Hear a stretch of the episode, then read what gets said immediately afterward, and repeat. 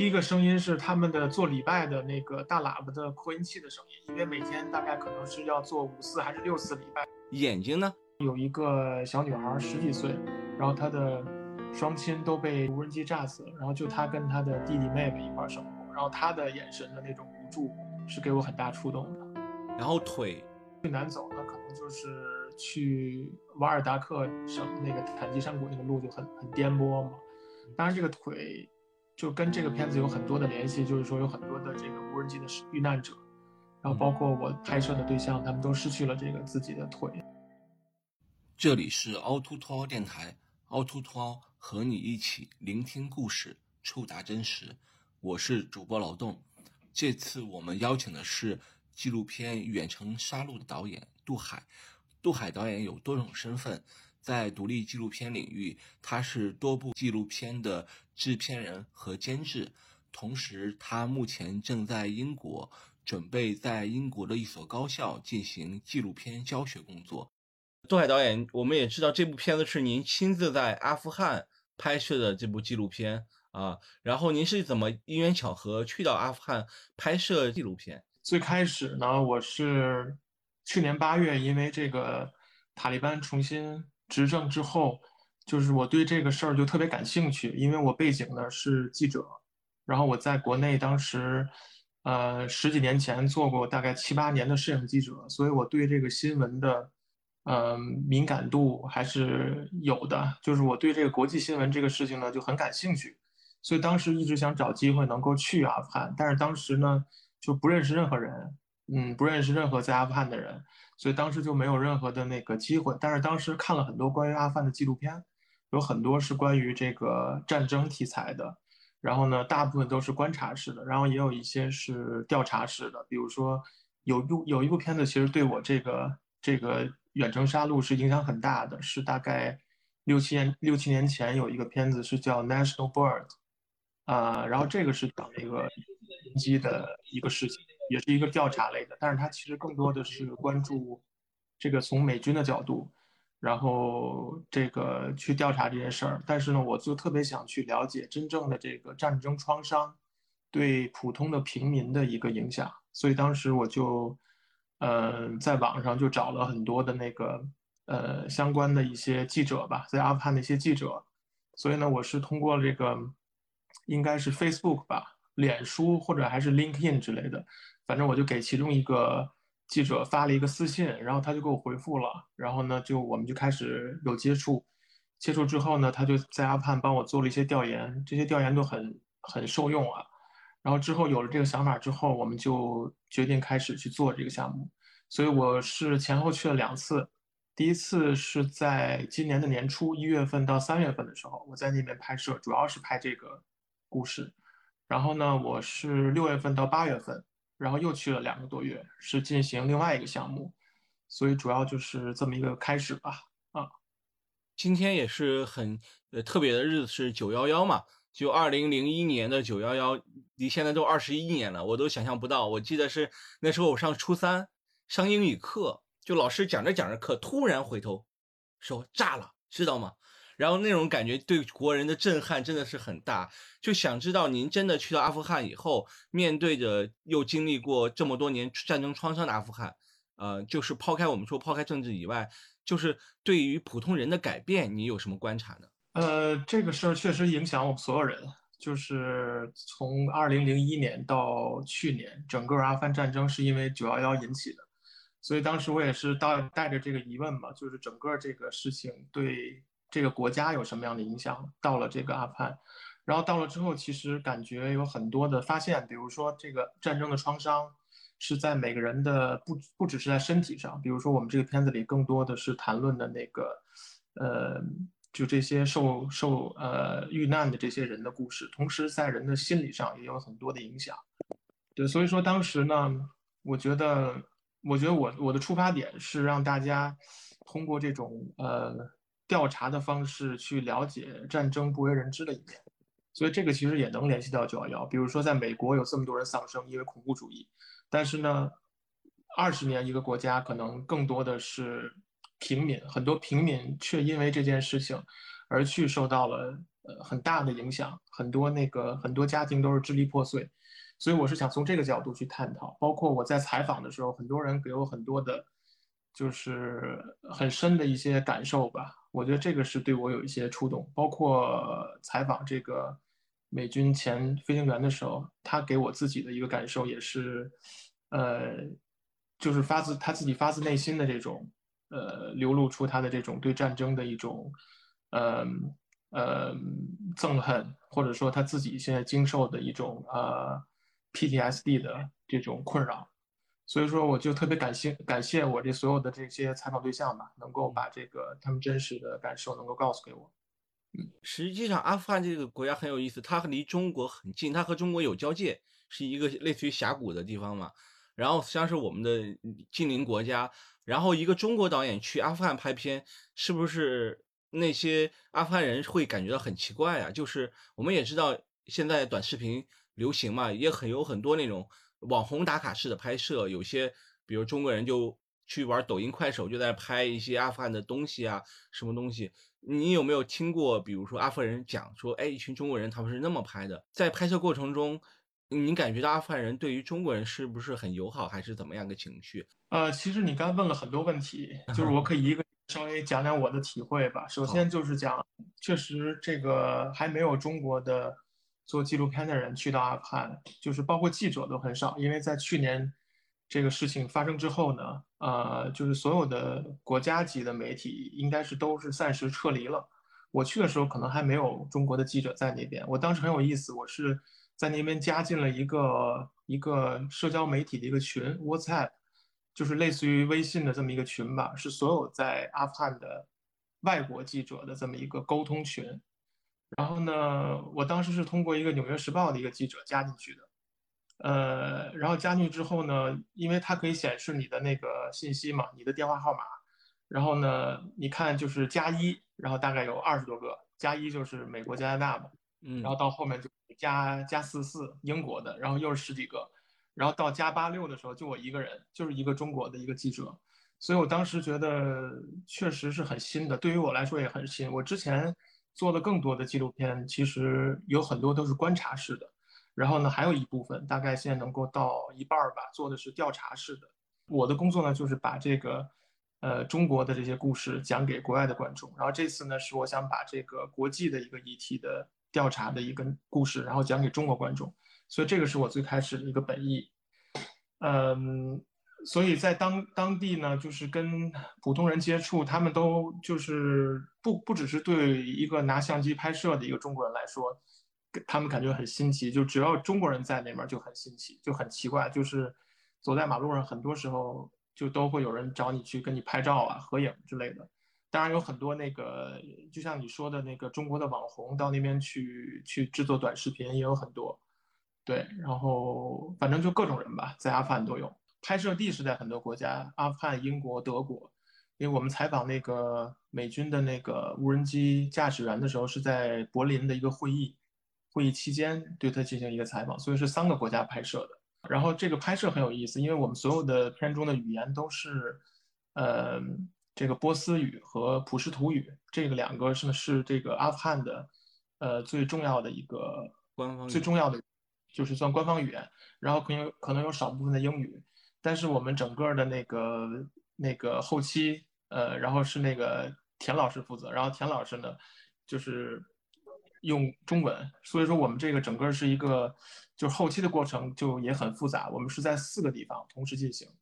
所以是有阿富汗当地，然后我有时候是在其他国家，然后田宇是在国内，然后还有我们的另外一个翻译老师啊，他是在纽约，所以我们经常是四个时区同时工作，啊，然后具体的那个我觉得是那个田老师可以聊一聊，就是后期有什么感受，就我觉得不用说的太虚那个纪录片相关，可以谈谈自己的个人的体会就行。好嘞，嗯，当时在五月中旬接到督导这个。事情以后，给我第一感觉就是，本来我的英语，说实话，我的英语水平就不怎么好。然后呢，当时又说是阿富汗，我一想，阿富汗当时肯定会阿拉伯语啊，就类似于这种语言。然后我说好吧，那我就尝试一下。从第一天看素材，我就有点懵逼了，就是那个素材有有有很多是伦敦那边拍摄的，还有一些补拍的，当时说也有英语部分。但是当时我拿的素材更多的是阿富汗的，当时在喀布尔拍的一些呃采访也好，即时同期也好，就是整个状态就是，嗯，不知道他们说什么。然后在这个过程当中呢，刚开始我们就开始想解决办法，就是怎么让这个就叫普什图语还有波斯语。当地的这两种语言，让我们尽快的投入到工作状态，然后像做中文的这种纪录片一样，让它有一定的工作流程，让效率高一点。然后这里面有几个关键的同事就很重要，就是一个是方文，他当时他是那个督导的助理啊，当时他在天津，然后呢还有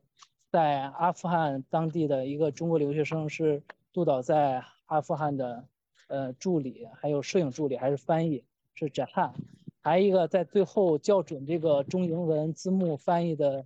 在纽约的这个 Kevin，就是他们这些人帮助我很多。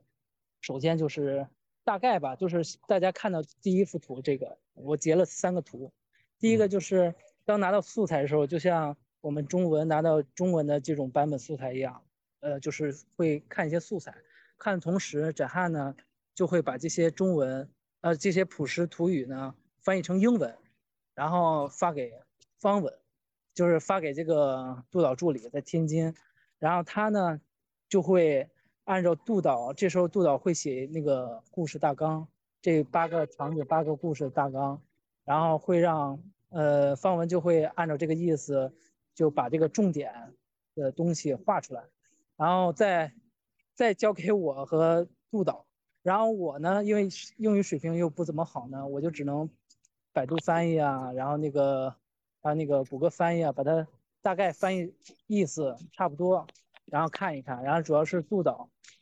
把这个中间删减一些，然后就开始我就要剪辑了。但怎么剪呢？就得又得打给哲瀚，在阿富汗的哲瀚，他呢要看到画的这些重点，然后对时码，对的这个时码。我再按这个时码剪到这个粗剪线上面，然后有那么两三轮的修改以后，跟督导的修改以后，然后就在给电视台审的这个之前，就会让纽约的这个 Kevin 校对一遍。然后这个时候校对呢，我同时要做的就是差不多大概线上这些确定不变了、不改了以后，我再按照线上这个时码再给它标注。一下就是第三幅图，这个就是大家看第三幅图，绿色的时码是同期，就是素材线上时码，然后呢，黄色时码呢就是我的剪辑线上最后定版的这个时码，然后再拿这个时码给方文去校对字幕上字幕，然后这个过程才能这么流畅的走起来。刚开始也不太流畅，刚开始就觉得有一种就是。就很懵逼，就说实话就很懵逼。然后后来呢，感觉这个人和人之间的语言吧，你说它不通吧，也有点相通，就是你能感觉到一些气口啊，或者一些情绪啊，通过那些也能剪辑的相对准确一些。谢谢田云老师，嗯，好，谢谢，谢谢。然后很有意思，就是去年阿富汗就是美军撤出阿富汗的时候，我们当时凹凸镜和那个澎湃新闻的两位记者做了一次线上交流。当时提到一个话题，就是他们当时在中东或者黎巴嫩的时候，他们发现很多人对中国人是陌生的。他们看新闻也是，比如看 BBC，看一些西方的媒体的东西，所以他们可能对中国有一些误解或者是一些隔阂。但是，呃，那个澎湃新闻的记者也说，就是中国导演去那儿拍片是特别好的事情，能让阿富汗人真的理解到中国人的立场和中国导演他们是什么样的人，这样的。是有一个中国人视角在里面，所以很感谢导演带来这样的片子。我们的问题基本就完了，然后请小鹏再念一下观众的问题吧。哦，我再补充两个问题吧。嗯，好。就我还是想呃让杜导讲一下，就是包括您就刚才呃田云老师讲那个剪辑的过程，以及呃先先先讲一下，就是您对整个议题为什么在呃拍这个片子的时候，您以一个无人机。的，就是无人机战争这样一个视角去拍这个东西，因为我们在嗯，就美军在呃二进入二十一世纪，我们呃欧美的媒体都会把它当做就无人机是他们为了减少陆军伤亡的一种呃方式，但美军还是会做一些呃呃干涉主义的一些行为，所以他们会动用一些无人机的方式，而不是呃派军队到地面上去进行一些呃呃的打击这样活动。就您对这个呃无人机这个问题是怎么看的？这个问题很有意思，因为我最近也在看一些关于阿富汗的书，就为我下一个片子做调研嘛。就其中有一本是今年年初新出的一本，是那个《华盛顿邮报》的一个记者写的，叫《阿富汗文件》。当时呢，他是采访了很多，好像四任美国国防部部长，还有很多就是驻阿富汗的司令，就是去探讨这个战争的经验嘛。就其中有很多就是讲他们最大的一个问题，美军最大的一个问题是，呃，就是敌人的模糊性。就比如说最开始他们的打击目标很清楚，就是基地组织，但是之后呢就开始慢慢的去转变，就是把塔利班也放到了他的这个打击目标之内。但是后来到了这个呃奥巴马上台之后呢，然后有一段时间开始就是不是主动去攻击塔利班了，就塔利班其实已经在他们的这个攻击目标之外了，所以说。呃，自从阿巴阿巴马上来之后，上台之后，就是其实在他上一任就是小布什的时候，就开始慢慢去讨论怎么去开始撤军。但是呢，就是为了一个地区的稳定，包括像九幺幺一样的这种恐怖袭击不在美国本土再次发生，所以说他们的撤军的步伐就特别的慢。所以说在奥呃奥巴马上台之后，就开始渐渐的渐渐的用这种无人机的形式来去代替他们的地地面武装。但是呢，这个期间有很多的问题，比如说对平民的伤亡，对平民的这种呃误误炸吧，所以这个是这个是非常恐怖的。所以可能我们平时大部分人没有太多的了解。比如说，我们是两个月前吧去了，就是阿阿富汗和巴基斯坦交界的那个地方，它是在阿富汗的南格哈尔省。那个省呢，它其实是可以说世界上就是最危险的一个地区了。为什么呢？因为那个地方是。很多恐怖组织的聚集地，比如说基地组织，比如说 ISIS 伊伊斯兰国，然后还有呃呃巴基斯坦的塔利班，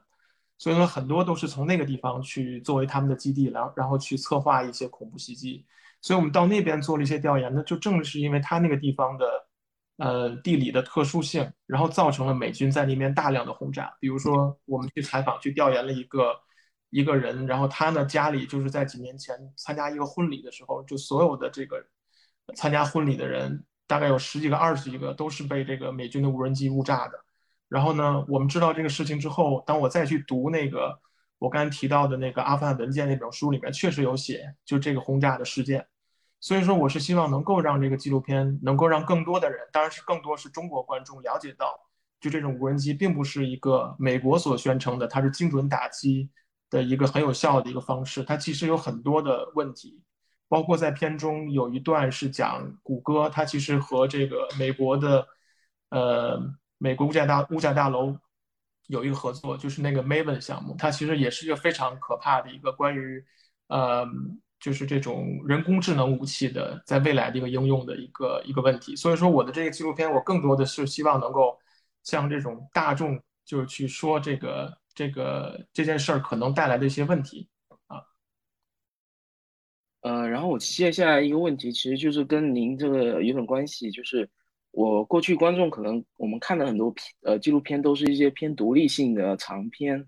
呃，关注的议题可能就没有不就不像这种很新闻类的议题。那在您的呃整个就是生涯中，我看到您也有做制片，也做导演。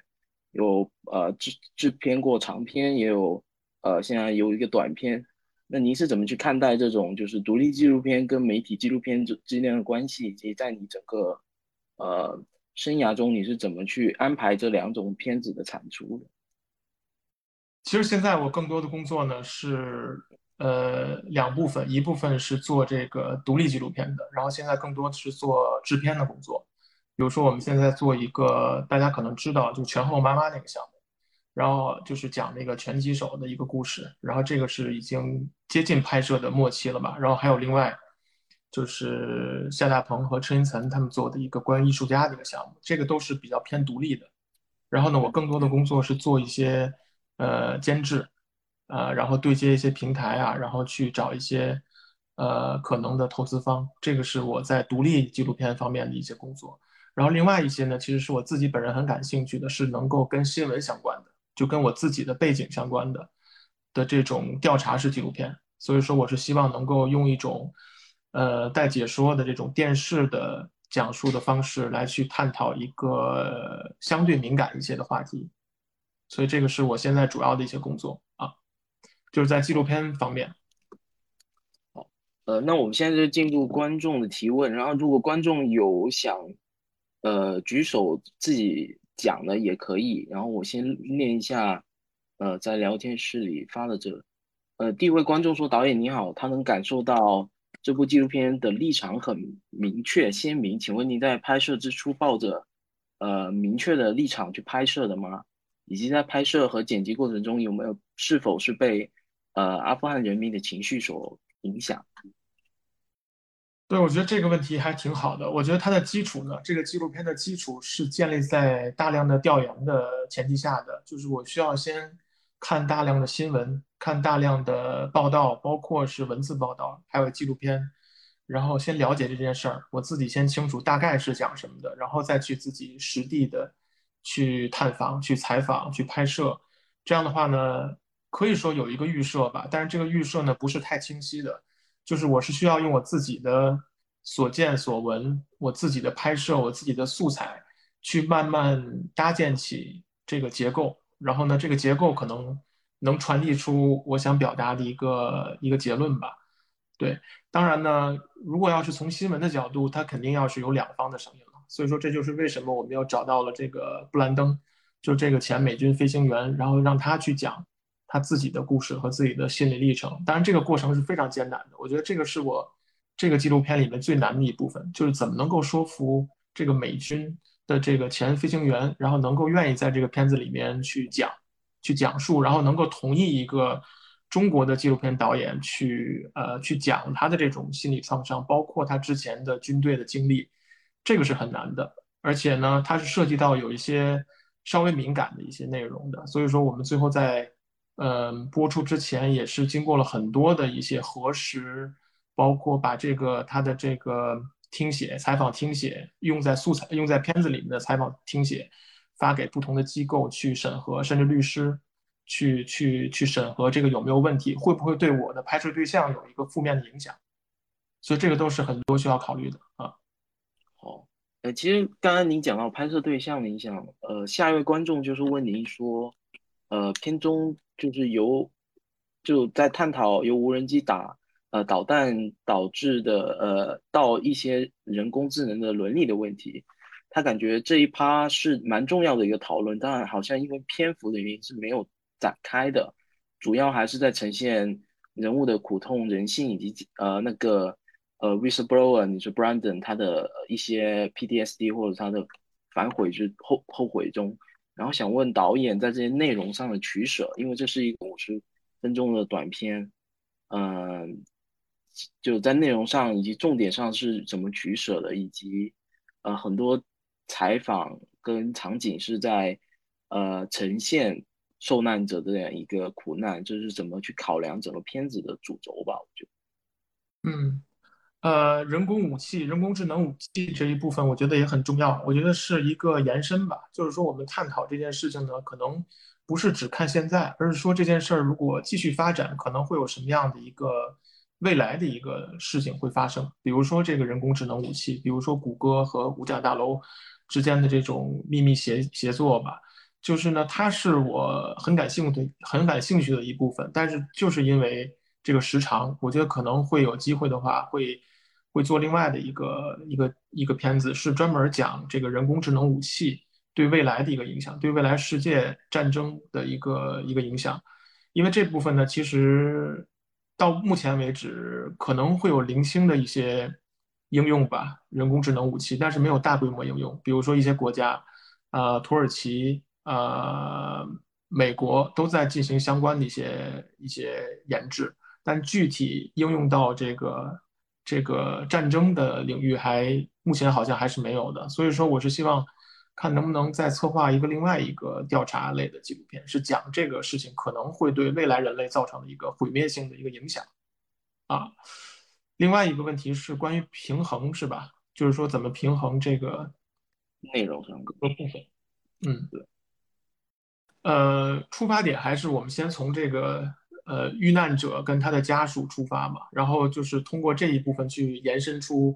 他们的一些身体和心理的问题，然后又同时延伸出这个战争另外一方的一个反应，同时呢又联系到了这个国际红十字会在阿富汗做的一些工作，因为那个地方我觉得也是很有意思，对我触动很大，尤其那个泽拉克医生，我觉得他是一个很有人格魅力的一个人，他本身自己就是战争地雷的一个受害者，但之后呢他自己上了大学，然后去这个 ICRC 就红十字会工作。然后有一个非常稳定、非常美满的一个家庭，跟非常好的一个事业。然后呢，他就经常用自己的这个故事来去鼓舞这些受到战争创伤的这些人，尤其是对那个小朋友，就是那个，就是我们最后那那一部分那个小朋友，他是我觉得很惨，他是腿跟手都炸断了，然后呢眼睛又失明，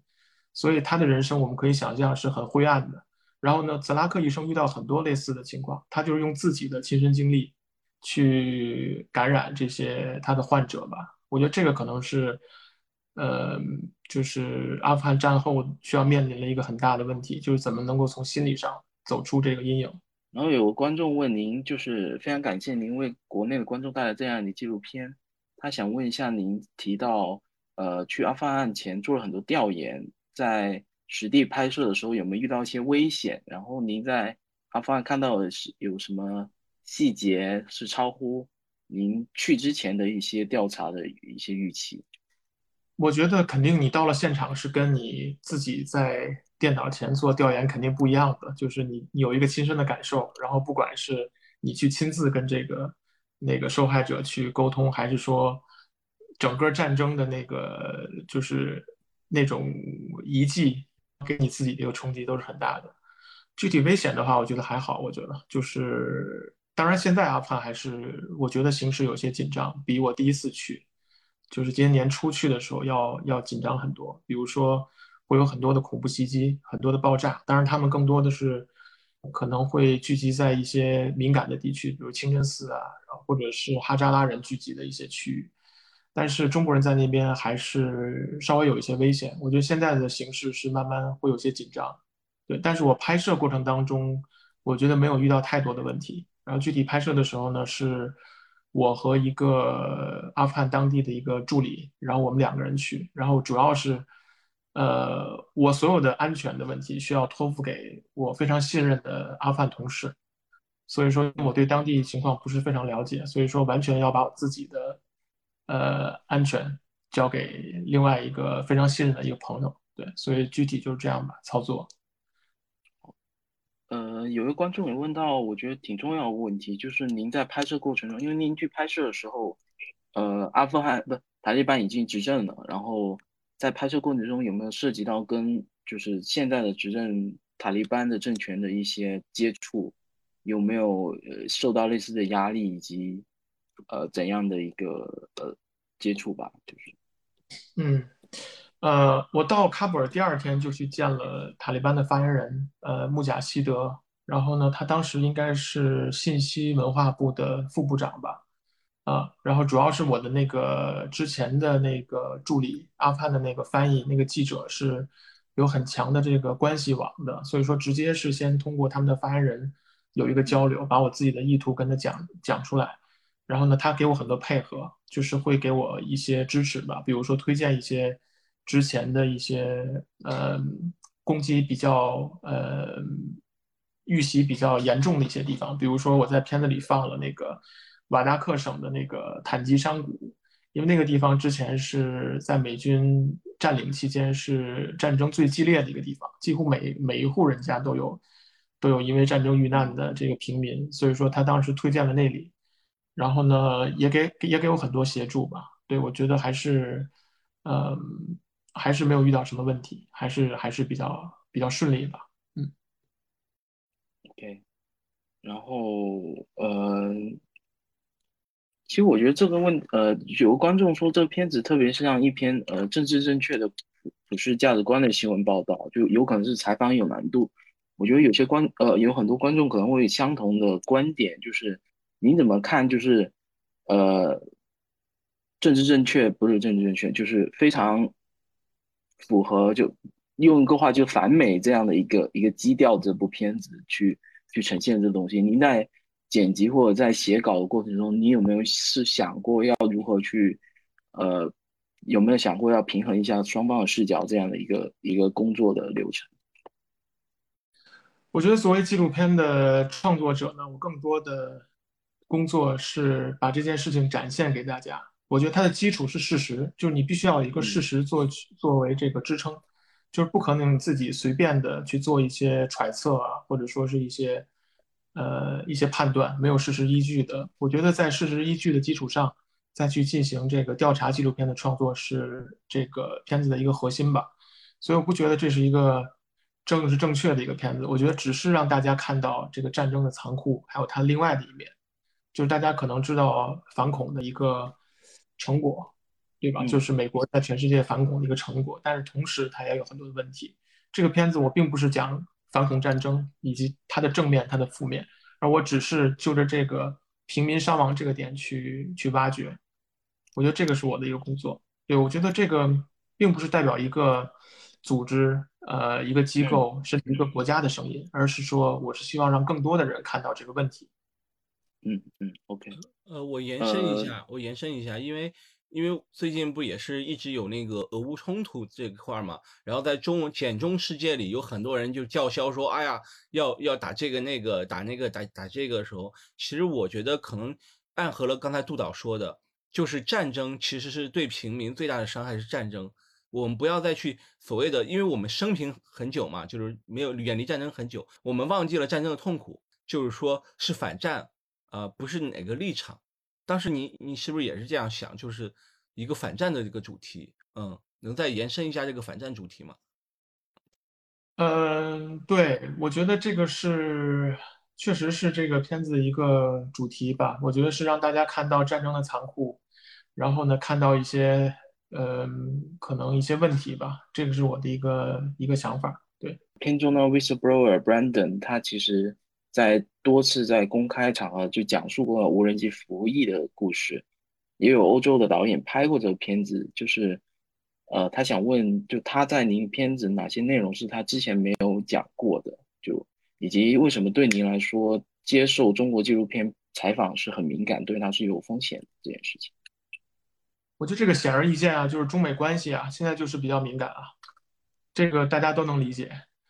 嗯，然后我觉得他的部分最重要的一点呢，是他自己的内心活动，他自己的内心感受。我是非常希望能够，呃，能够让他讲出来他自己的这种心路历程，他的这种对于呃驾驶无人机，然后做这项工作的一个真实的一个感受，这个是我最想。最想去挖掘到的，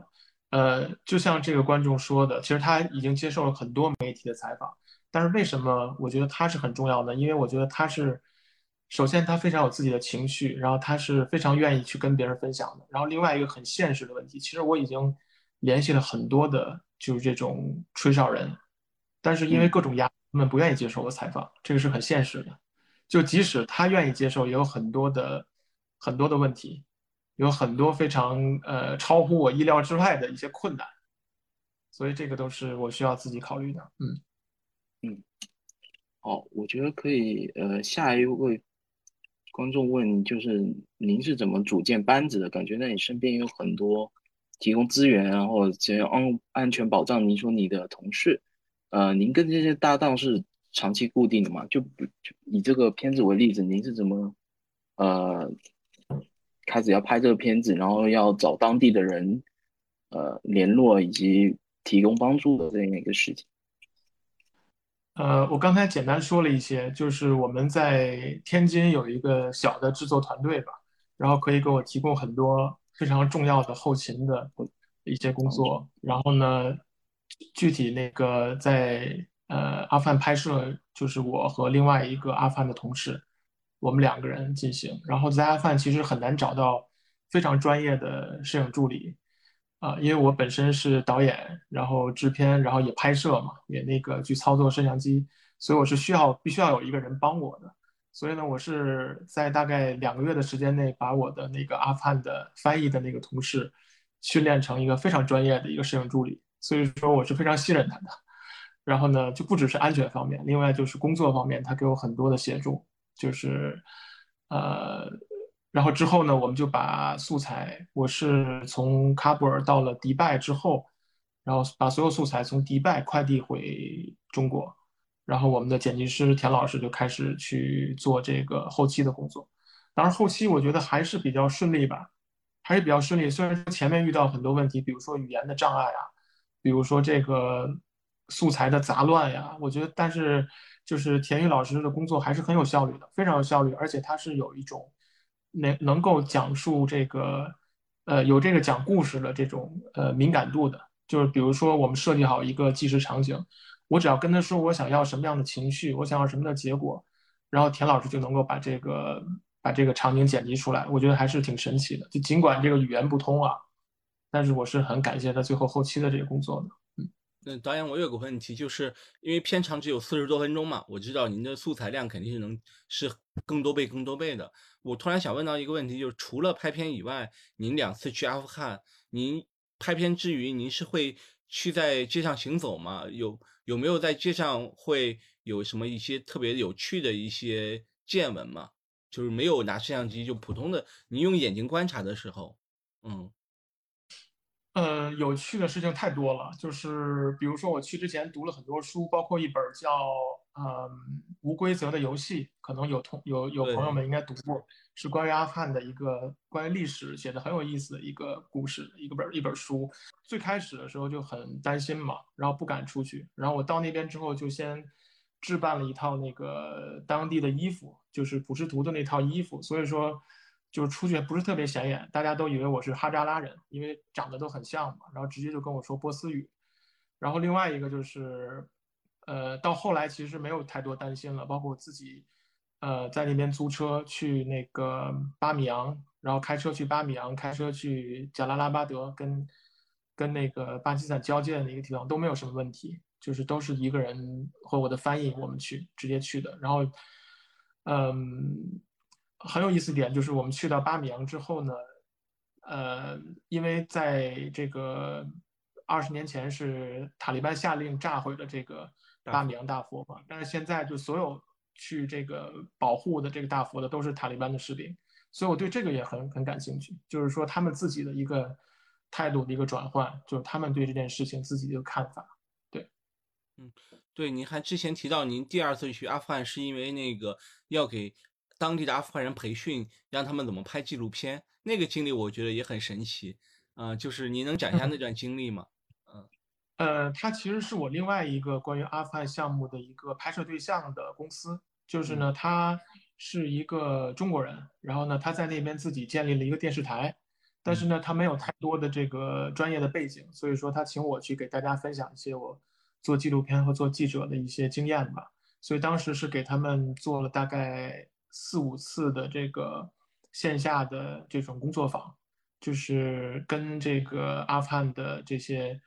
嗯新闻记者还有编辑去分享一些我做纪录片的一些经验，所以呢，当时是是这么一个经历吧，就也也很有意思。对，那你你跟那些学员在私下交流的时候，比如说，如果他除了完成电视台的任务以外，他最想那些学员他们最想拍的是什么内容呢？我觉得我接触的学员，他们更多的是在这个电视体系当中去做一个电视新闻的这么一个工作吧。当然没有太多他们自己想去做的一些事情。但其实我们看到很多有一些把这个阿富汗的独立导演在做一些关于阿富汗社会题材的纪录片。比如说今年还是去年，我忘了，可能是去年的奥斯卡奖有一个最佳短片，阿富汗的那个短片是入围了最后的那个。呃，阿呃，奥斯卡的最佳短片奖，然后是讲的一个呃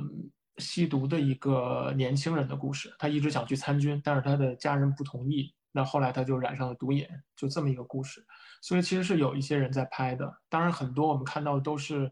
西方的视角的，比如说西方的这个导演，包括我一个外来人，这个一个外国人到当地去拍摄纪录片，所以我是我也是挺期待这个当地的这个独立的阿富汗的导演能够拍一些自己的作品来讲自己的故事，我觉得这个比外国人去讲他们的故事会更更好一些啊。谢谢导演。啊那个阿炳说大佛都没了，怎么保护？呃，我之前也有看过一些报道，是说其实没有修复，就是他们那种就是所谓的考古人，他觉得现在巴米扬大佛的样子就是人类造成的结果，就你再修复成一个新的，其实没有意义，反而是就被炸毁以后的样子，就是一个像像一个活着的历史一样，就告诉告诫人类不要再杀戮，不要再把把宗教给破坏掉。您您到巴米扬的时候，是不是也是这种感觉啊？呃，其实我们理解这个巴米扬它是两尊大佛嘛，但其实不只是两尊大佛，它有很多的洞窟。就这个洞窟里面呢，是有很多壁画的。其实这是还是需要很多呃工作去保护。比如说，在这个塔利班执政之前，有很多法国的学者、日本的学者都在那边做了很多的工作，就是一直在那边，包括中国也有学者在那边做这个巴米扬的保护。所以说呢，它其实。除了这个大佛之外，有很多还是可以去去去做的一些事情。当然，这个这个大佛是不会再修复了。当然，它这个历史就在那边放着，就像劳动你说的，就是为了让大家看到它的这种，嗯，对，包括战争的这种遗迹，也是其中一个作用吧。嗯，好，小鹏，嗯，好，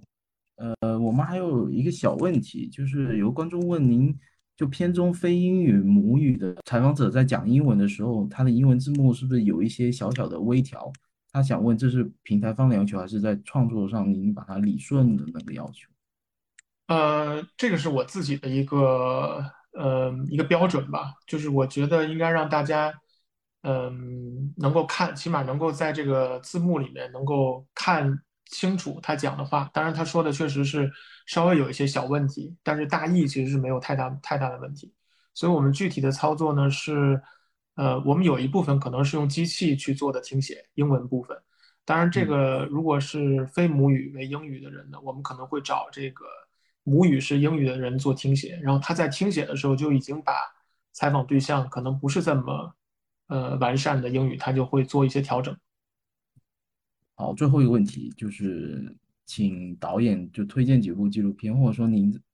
呃，就像您刚才讲说阿富汗的呃无规无规则游戏那个那个那本书，是呃，就您推荐一下关于呃您要推荐的喜欢的纪录片或者一些书籍吧。我觉得我现在看的就是那本关于阿富汗的那个阿富汗文件，当然它是一个记者的视角去讲的，它可能呃数据多一些，它可能没有像无规则游戏讲的这么有意思。所以这个是我最近看的两本关于阿富汗的书，然后纪录片的话呢，呃，我觉得关于如果大家对这个无人机这个议题感兴趣的话，大家可以看一下，大概三四年，应该是五六年前了。然后美国，他其实也不是美国导演，他是一个马来西亚导演拍的一部片子，呃，叫《National Bird》，然后那个片子应该是，嗯，呃，应该是入围了柏林电影节。在柏林电影节放映，当然后来那个导演也是有一些问题，就是说他后来就自己好像是，呃，因为这个议题比较敏感，然后他在美国也遇到了一些问题吧，所以说这是，嗯，这是一个，然后其他的，一时想不太起来了，就是有什么推荐的？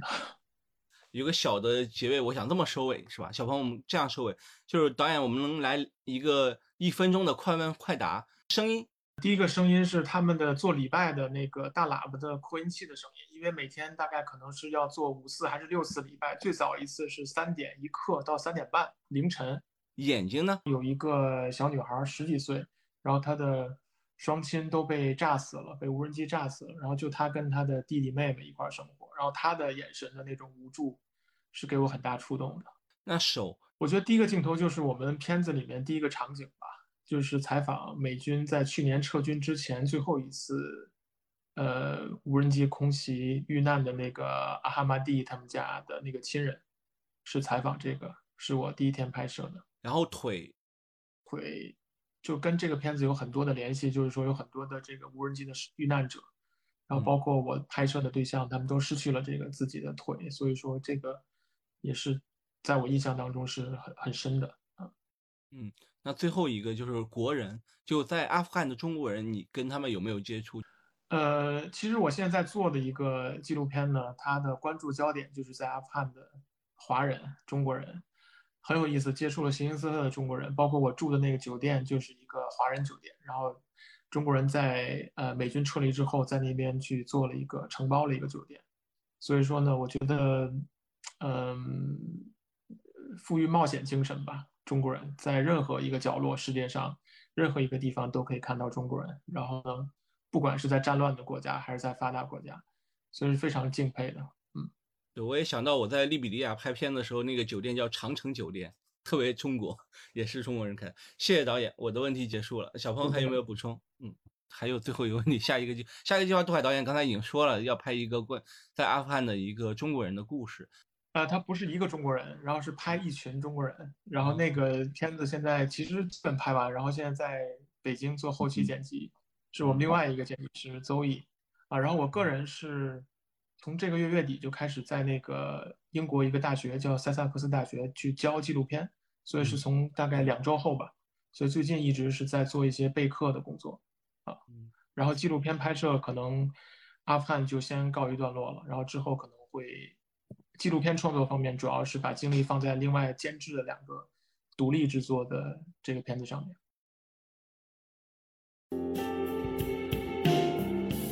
这里是凹凸兔大家可以在网易云音乐、喜马拉雅、小宇宙、苹果 Podcast 收听，同时欢迎加入凹凸兔的听友群，请在公众号凹凸镜 DOC 下面留言“听友”，欢迎大家在听友群里一起讨论播客内外的故事。